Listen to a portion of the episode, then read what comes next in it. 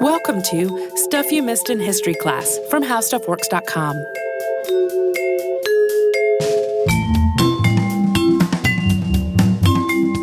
Hello and welcome to the podcast. I'm Tracy V. Wilson. And I'm Holly Fry. Folks who have seen the movie Hidden Figures or read Margot Lee Shetterly's book by the same title will probably recognize the name Mary Jackson. She was the first Black woman to become an engineer at NASA, and she's been on my list for an episode for a while. We have a collection about women in STEM fields, but we haven't talked specifically about a woman engineer. And she really hasn't gotten as much recognition as some of the other women who were featured in Hidden Figures, such as Katherine Johnson, who calculated the trajectory for the United States' first human spaceflight and celebrated her 100th birthday in August of 2018. But I didn't realize until I got into this episode just how much Mary Jackson also worked to clear the way for other underrepresented people at NASA. I mean, she changed the direct the whole direction of her career to do this. And in particular, she did a lot to try to make more room for black women in the ranks of NASA engineers. That made me even more excited to talk about her today. Yeah, she's pretty great.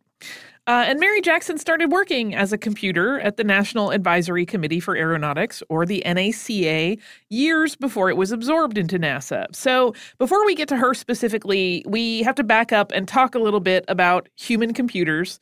If it sounds weird for you to say someone worked as a computer, that is what they were called human computers, and how Langley Memorial Aeronautical Laboratory, now known as Langley Research Center, came to have a segregated pool of human computers in the 1940s. There were surely people doing this kind of work in other parts of the world as well. But our focus today is really on Europe and North America. In English, the word computer to mean a person who makes calculations or computation goes all the way back to the early 17th century. Many of these early computers were men. They were apprentices and assistants who were doing this work as part of their education and training to become, say, an astronomer or an engineer. But women have played a really important part too, especially the wives and sisters and daughters of astronomers and physicists and other scientists, some of whom were scientists in their own right. These women did calculations to support the research of their male family members, often without ever getting the credit for it. One example is mathematician and astronomer Nicole Reine-Lepaute, whose husband Jean André was France's royal clockmaker. She worked with astronomer Joseph Lalande and mathematician Alexis Clairaut to calculate the return of Halley's Comet in 1758. Lalande later said, quote, For six months we made calculations from dawn to dusk, sometimes even during the meals. The help given by Madame Lepaute was such that without her, I would not have been able to complete such a colossal enterprise. But when Clairaut published their findings, which were far more accurate than previous predictions had been, he did not acknowledge Lepaute's work at all. The Harvard College Observatory started hiring women as assistants toward the end of the 19th century. They cared for glass plates that were used to record images of the night sky, and they analyzed and recorded the images from those plates, classifying the stars and compiling the data. Observatory director Edward Charles Pickering, in particular, started hiring a whole group of women computers in 1881. They were nicknamed Pickering's Harem which was not a particularly nice nickname and nods to sort of a perception that one of the reasons that some of these departments were all women was because the men in charge wanted to be surrounded by young women. We don't talk about that as much and other reasons why there were women staffs of, of computers, but that was a thing that there was at least the perception was going on. One of the computers at the Harvard College Observatory was Annie Jump Cannon, who developed the method for classifying stars that is still used today. During World War II, hundreds of women worked as computers at the U.S. Army's Ballistic Research Laboratory, doing the math for the firing tables for rockets and artillery. This included civilian women with degrees in math or science, as well as women from the Women's Army Corps. Women worked as computers at the Manhattan Project at Los Alamos National Laboratory as well. Some were women with math or physics degrees who had been recruited for that work, and others were the wives of other Los Alamos employees. Thanks to Hidden Figures, today the idea of a whole department of human computers is heavily associated with Langley and the space race. But within the NACA, computing departments weren't unique to Langley. Other NACA facilities had them as well. They also significantly predate the space program. Langley created its first computing pool in 1935, hiring five women as computers. These women did their calculations by hand with the help of slide rules, mathematical tables, and mechanical calculators. Before the computing pool was established, Langley's engineers and scientists had been performing all of their calculations themselves. And the idea was that moving the calculating work over to a dedicated department could free up those men to focus on the science and the engineering while also making the process of computing faster and more accurate. That's also why all of those wartime departments were women, because the men were needed to go to combat roles. At first, many of the men who had previously done their own calculations resisted this idea and doubted whether women could do the necessary math. But the creation of the computing group had exactly the outcome the organization had been looking for. It was faster and more accurate. Plus, since women were being hired for the positions, they could be paid much less than the engineers and scientists whose work they were absorbing. Of course, we are not endorsing that fact, but the administrators liked it. There's a lot to unpack. It's unfortunate, but that was part of the logic train. Yeah, computing was also considered a sub professional position, while engineering was a professional one. So the top of the ranks for a computer was mathematician, and that was equivalent to an entry level position for a male engineer. So, in other words, the top of the computing ranks lined up with the bottom of the engineering ranks. And that brings us to how this job occupied a complicated spot in the grand scheme of things. Often, women computers were paid significantly more than they might have been in other work that was open to them. Think of things like teaching school. But at the same time, many of the women who were hired to be computers were overqualified for the job. And as we just talked about, they were handling work that had previously been done by men who were higher up in the org chart. Because the computers were women and their jobs were seen as subordinate to those of male engineers, they also faced sexism in a way that they might not have in other industries. These disparities became even more pronounced when Langley started recruiting Black women to work as computers. In July of 1941, Franklin D. Roosevelt signed Executive Order 8802, which said, in part, quote, there shall be no discrimination in the employment of workers in defense industries and in government because of race, creed, color, or national origin. This executive order followed extensive advocacy by A. Philip Randolph and other Black labor and civil rights leaders, and it also established the Fair Employment Practices Committee to make sure that order was enforced. This executive order came as the United States was preparing for war. The previous May, the president had called for the U.S. to build 50,000 aircraft. This was a dramatic increase in aircraft production, up from fewer than 100 airplanes a month. Langley was where aircraft manufacturers were having their high performance aircraft tested and improved. Langley engineers would put aircraft through test flights and wind tunnels and evaluate their performance and suggest improvements and refinements on the design. The goal was to make aircraft safer, faster, and more effective. So when the president made this call for more aircraft, that gave Langley a lot more work to do. And the NACA had to hire a lot more people across the facility to do it. The expansion was so huge and dramatic that it led to a housing crisis in the area around Langley, addressed in part by building a dormitory to house some of the women. A 372 unit dorm opened in the summer of 1943, with a house mother who locked everything up at 11 p.m. At first, a lot of these new hires were white candidates, but before long, there just weren't enough white candidates to fill all the jobs, many of which were intended to be temporary wartime positions and not long term careers. So, after Executive Order 8802, the administration at the NACA started actively recruiting Black candidates to fill these jobs. Langley had Black employees before this point, but mostly doing things like janitorial work and groundskeeping and food service. This was the first time that Langley had recruited Black employees for professional and sub professional roles. Although the executive order barred discrimination in hiring, Virginia, where Langley is located, was still racially segregated by law.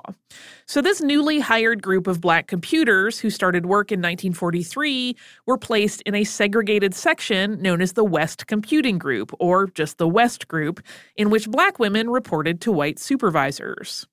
This also meant adding segregated restrooms and a segregated area of the lunchroom.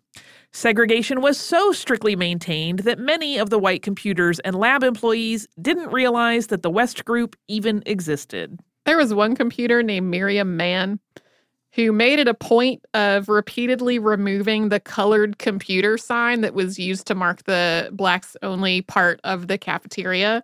She would just basically take it and put it in her purse and leave. And a few days later, it would show back up on the table again. And all the computers were like, We know, we know this is where you want us to sit. We know this is our designated area. You don't have to keep pointing it out to us. And her husband was like, Miriam, they're going to fire you. Miriam was kind of like, well, they're going to have to. Right. And she kept doing it until they finally stopped putting the sign there. I'm like, that would be a firing well earned, in my opinion. We mentioned a few minutes ago how a woman might be better paid as a computer than she had been while working at another job, while still being overqualified for that computing job. This was particularly true for black women. Many had done exceptionally well in their study of math and had advanced degrees, years of experience teaching math and science or both. Many, but certainly not all, of the white computers did not. They might have a math degree, but little to no experience beyond college. Additionally, teaching was really one of the most prestigious jobs that was available to Black women in the 1940s. Within their communities, Black teachers were really regarded with a lot of respect and admiration. And the increase in pay between working as a teacher and working as a computer could be even more dramatic for Black computers than it was for white ones. Black teachers overwhelmingly taught in segregated schools for Black children, and they tended to have poorer facilities and much lower pay than the schools for white children.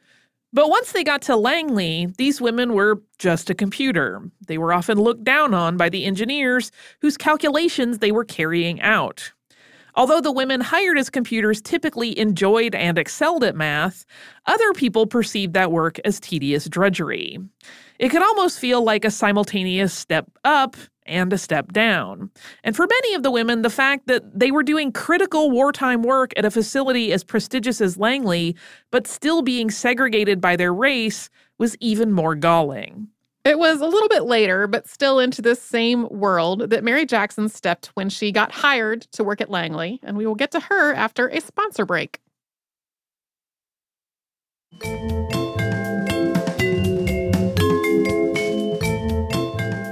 Jackson was born Mary Winston on April 9, 1921, in Hampton, Virginia, not far away from Langley.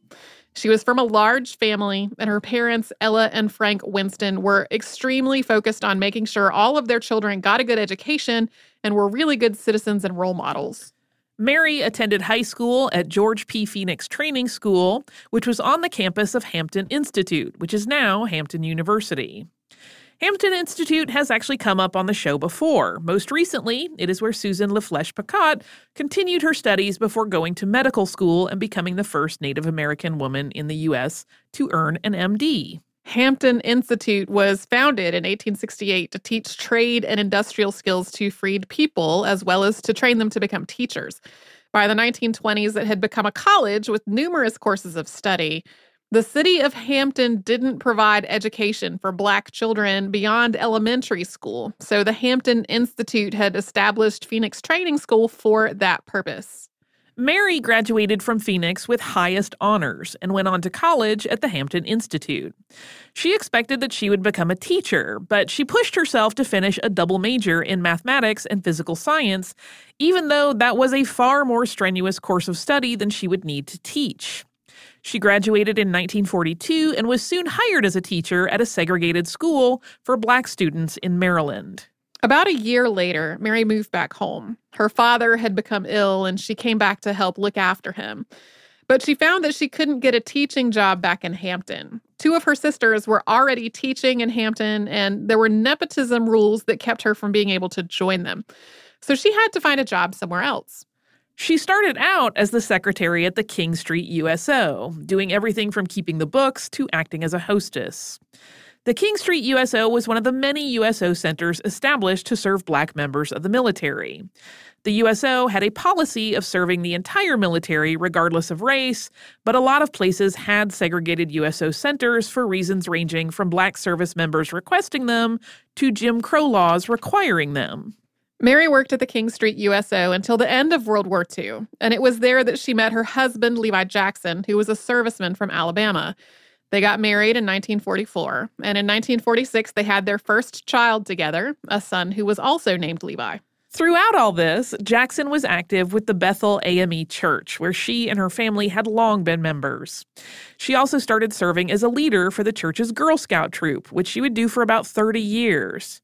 She did not yet have a daughter. Her daughter Carolyn was born several years later, but she loved the Girl Scouts. She was a teacher, a mentor, and a big sister for the girls in the troop, many of whom were from working class and poor families, with parents who did agricultural or domestic work. While she was working as the Girl Scout leader, Jackson started doing something that would also be a hallmark of her time at NASA and before that, the NACA.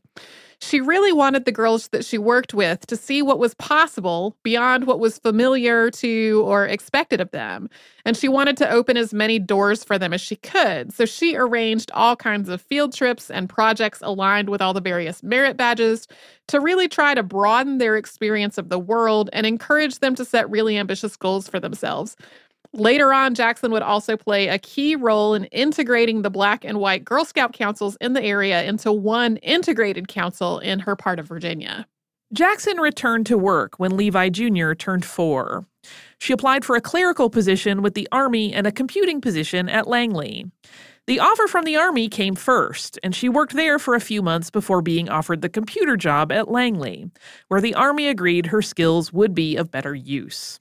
She started her job as one of the West Area computers on April 5th, 1951, at the age of 26.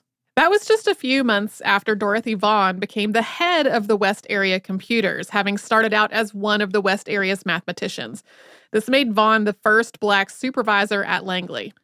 This was almost three years after President Harry Truman had signed Executive Orders 9980 and 9981. That happened on July 26, 1948, and ordered the desegregation of the federal workforce and the U.S. Armed Forces. But segregation was still required by law in Virginia. That had not changed. So when Jackson started work at Langley, the West Area computers were still, in the words of Administrative Officer Kemble Johnson, quote, composed entirely of Negro women. The restroom and cafeteria facilities were also still segregated. It had, however, become a lot more common for the West area computers to be assigned out to other departments at Langley for periods of days to months to work on specific projects. This became more and more common as the white East area computers shrank in number, as their members were promoted or permanently transferred into other departments. In 1953, after two years in the West Computing Group, Mary Jackson was assigned to a project on Langley's east side, along with several white computers. Jackson didn't know the layout of the buildings on the east side at all, and when she asked her coworkers from that side of the campus for directions to the restroom, they pointedly told her that they did not know where her restroom was. Jackson was frustrated and angry, not just about the insult of her bathroom and the dismissive way that her colleagues had talked to her, but also about being a second class citizen at Langley because of her race, even though she was a computer and she had more experience than some of her colleagues did. Later that day, she ran into Kazimierz Czarnecki, who worked at Langley's supersonic pressure tunnel. He asked how she was doing, and she answered him honestly. From a number of angles, it was socially unacceptable for a black person to unload their feelings on a white person, especially when it came to racism and discrimination.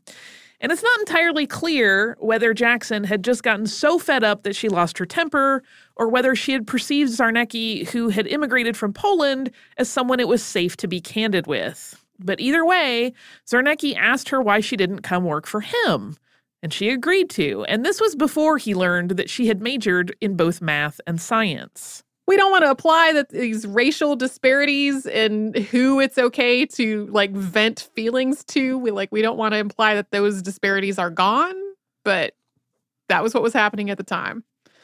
So uh, Jackson really made a name for herself almost immediately in this in this new department when she completed some calculations for John Becker, who was the chief of the compressibility division and was multiple rungs up the ladder above Czarnecki. Jackson's final numbers didn't look quite right, and Becker insisted that they were wrong, but Jackson insisted that they were right. It turned out that Jackson had done all the calculations flawlessly, but the data that Becker had given her to start with was wrong. This earned her an apology and praise not only for her skill, but also her confidence and her insight. Czarnecki soon suggested Jackson join the engineer training program. The NACA had very few women engineers at all and no black women engineers. The engineer training program required after work classes from the University of Virginia, which were held at Hampton High School, which was still whites only. So, to take the needed courses to become an engineer, Jackson had to get a special dispensation from the city of Hampton to allow her to take the classes that she needed. She did. And in 1958, after she finished her courses, Mary Jackson was promoted to engineer. This made her the NACA's first Black woman engineer and possibly the first Black woman working as an aeronautical engineer anywhere in the United States. 1958 was a year of big changes at Langley, and we're going to get to those after we first pause for another sponsor break.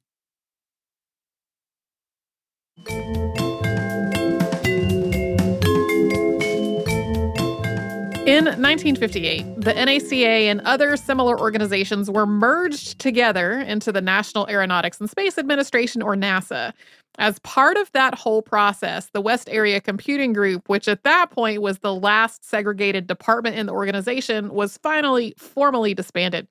There were only nine employees of the West Computers by then, including Dorothy Vaughan, who had been running it for seven years at that point. Those remaining computers were moved to various engineering groups around Langley, and Vaughan was one of the ones who started working with the IBM computers that were gradually making human computers obsolete. Women who had been working with mathematical tables and mechanical calculators began working with punch cards instead. Mathematicians were gradually replaced by data analysts and the teams working with the IBM computers were integrated in terms of both race and gender, although over time, more and more of the data analysts were young men. Mary Jackson co authored her first paper in 1958 as well Effects of Nose Angle and Mach Number on Transition on Cones at Supersonic Speeds. She continued to work with Czarnecki at the supersonic pressure tunnel. In addition to her work as an engineer, Jackson informally mentored women and minorities, especially the ones who were hoping to get promoted into engineering roles. In a way, she was replicating and building on something that had always existed at the West Computing Group. Because they were segregated from the white staff, the West Computing Group had developed a deep network of support and resources among themselves. This gave them the tools to try to mitigate some of the racial discrimination that they faced on the job, something that black men who were scattered across the organization could struggle with. So, as Jackson mentored people, she tried to maintain that support network, including connecting to the former West Group computers who were now working in other parts of the organization. As the space race wound down and the U.S. aeronautics industry became less focused on the idea of supersonic transport, Langley went through numerous reorgs and reductions in force. Jackson continued to work in the supersonic pressure tunnel, specializing in how air behaves in proximity to supersonic aircraft. She took classes in the programming language Fortran to be able to work with the IBM computers as well. But eventually, her career hit a glass ceiling. Staff at Langley were paid according to the Civil Service pay scale, known as the GS scale, which ranks people in pay grades from 1 to 15. Jackson got up to GS 12, which was the top of the non management scale for her role. There were very few women at Langley in grade GS 13 or above, and Jackson found that no matter how hard she worked, she just could not get to that next level. In 1979, Kazimierz Czarnecki retired, and by that point, Jackson had written or co written 12 technical publications for NASA and its predecessor. But rather than continuing to struggle for another promotion that seemed like it would just never come, she decided to change directions. A position had opened up as Langley's Federal Women's Program Manager. This was a role that would let Jackson focus on what she had been doing informally, as well as through the committees that she had been on at work.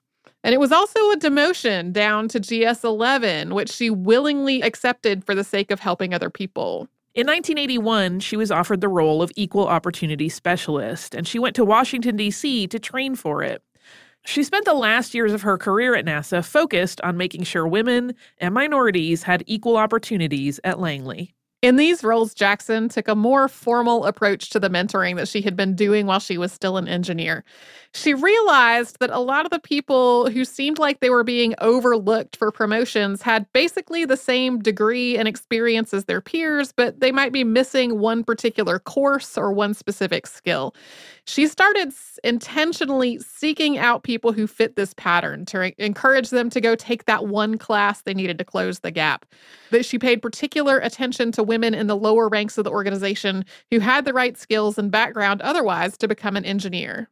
She also kept this focus outside of work, working as a Girl Scout leader and doing extensive lecturing and workshops at high schools in her area, demonstrating for students that neither engineering nor Langley was a world reserved only for white men. She said of this work, quote, "Sometimes they are not aware of the number of black scientists and don't even know of the career opportunities until it is too late." Jackson retired from Langley in 1985. She kept up her volunteer, community, and church work after retiring, and she died on February 11th, 2005, at the age of 83. She died in a retirement home in Hampton, Virginia, and was survived by her children as well as grandchildren and great grandchildren. In 2018, the Salt Lake City Board of Education unanimously voted that Jackson Elementary School in Salt Lake City, previously named for President Andrew Jackson, would be renamed Mary W. Jackson Elementary School. That same year, the U.S. Senate passed the Hidden Figures Congressional Gold Medal Act, which would award the Congressional Gold Medal to Katherine Johnson, Dorothy Vaughan, Mary Jackson, and Dr. Christine Darden. Darden was the first Black person of any gender to be promoted to the senior executive service at Langley. The House referred the bill to a committee in November of 2018.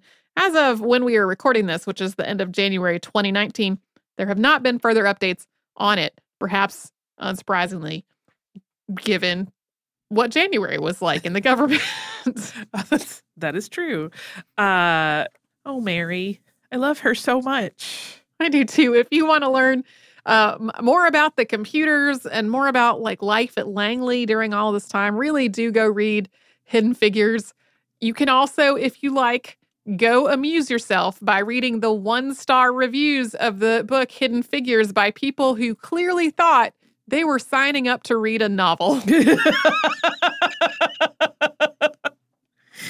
Oh, whoops. Um, yeah, it's things like this book introduces 10 new characters in a paragraph and then just never follows up on them again. Those weren't characters, honey. They were people. They were people. Oh, bless their hearts. Um, do, you have listener mail for us? I do. I have a couple pieces of listener mail. Uh, they are about um, Sushruta, so, just a heads up, we're going to talk a little bit about surgery. We heard from a couple people that they did not enjoy hearing the descriptions of surgery in that episode. The first thing is a quick correction that came in from Dave. Dave pointed out that we talked about one of the reasons people might have needed a nose reconstruction was because of late stage syphilis and how, as he understood it, uh, when Sushruta was doing his writing and teaching, that would not have been an issue in India. It is true that the most mainstream idea about how syphilis spread to Europe and then beyond is that it came back from the Americas with Christopher Columbus's expeditions after there was a, you know, transit between Europe and North America. That has been the very long-standing um, assumption. We've I think we've had a couple things on Unearth that suggest it might not have worked quite that way, but yes, I conflated two different pieces of material to get something that did not make a lot of sense. Um, by the time the British were writing down things about this whole nose reconstruction they were witnessing, at that point, there would have been people that might have tried to have their nose reconstructed uh, because of having late stage syphilis. But um, that would not likely have been the case based on when Sushruta was writing. We also have something from Marcelo. I hope I am pronouncing your name correctly. This email says Dear esteemed SYM historians, I am a longtime fan, first time caller who happens to be a facial plastic surgeon in Brazil specialized in nasal reconstruction. I loved your most recent episode on Sushruta and Ayurveda, which most of us read at some point during our residency training, as I usually love all your episodes. Here are a few answers to your questions. We still use the so called Indian forehead flap as what can be easily called the workhorse of our nasal reconstructions, except it's a bit modified from its original central position into what's more scientifically termed a paramedian forehead flap.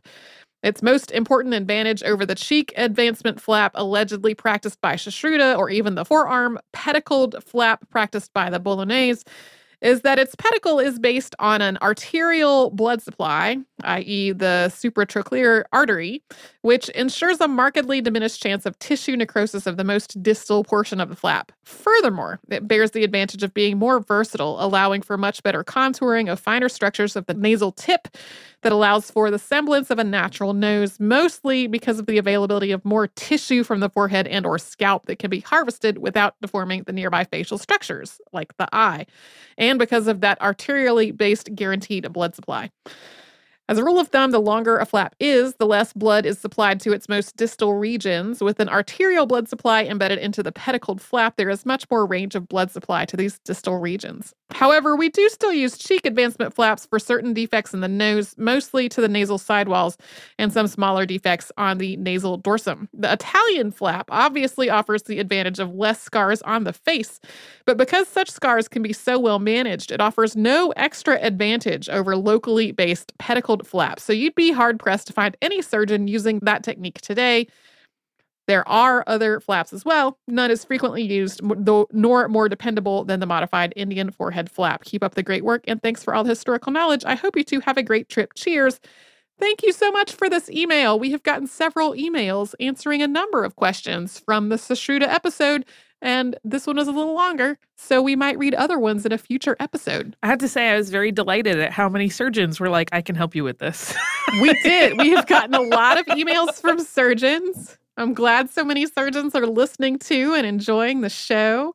I'm glad I remember uh, pretty much all of that medical terminology that I just read from the time I took anatomy and physiology, which just feels like a feat, given how much knowledge my brain just jettisons in our work oh, on yeah. the podcast. On the daily, I, I lose. I always feel bad when someone asks me something about a show and I don't even remember doing the show at all. Yeah. They'll be like, oh, did you ever think about it? And I'm like, I no, don't even I, know. I, I, I, did I ever think about that ever? I don't. They'll be like, yes, you did it, and I feel very bad.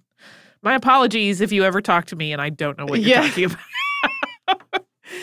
uh, I don't remember which topic it was, but as I was wrapping up my time hosting this day in history class, I was looking for the outline for a Stuff You Missed in History class episode that, like, that thing was that day in history. And I couldn't find it on my computer and I couldn't figure out why. And I was like, but I wrote this. Why don't I have it? I didn't write it. You wrote it. I, I got it confused with a totally different topic that I did write. Been there. Anyway, yeah. that's how our brains work, everyone. After years if, and years, you can't remember all the details of every show. Nope. Nope. Uh, but if you remember details of shows, if you would like to write us an email about them, we're at historypodcast howstuffworks.com. And then we're all over social media at Missed in History. That's where you'll find our Facebook and our Pinterest and our Instagram and our Twitter. You can come to our website, which is missedinhistory.com. You can find the show notes for all the episodes Holly and I have ever worked on. You can find a searchable archive of every episode ever, and you can find information about our trip to Paris coming up in June. And you can subscribe to our show on Apple Podcasts, the iHeartRadio app, and anywhere else you get your podcasts.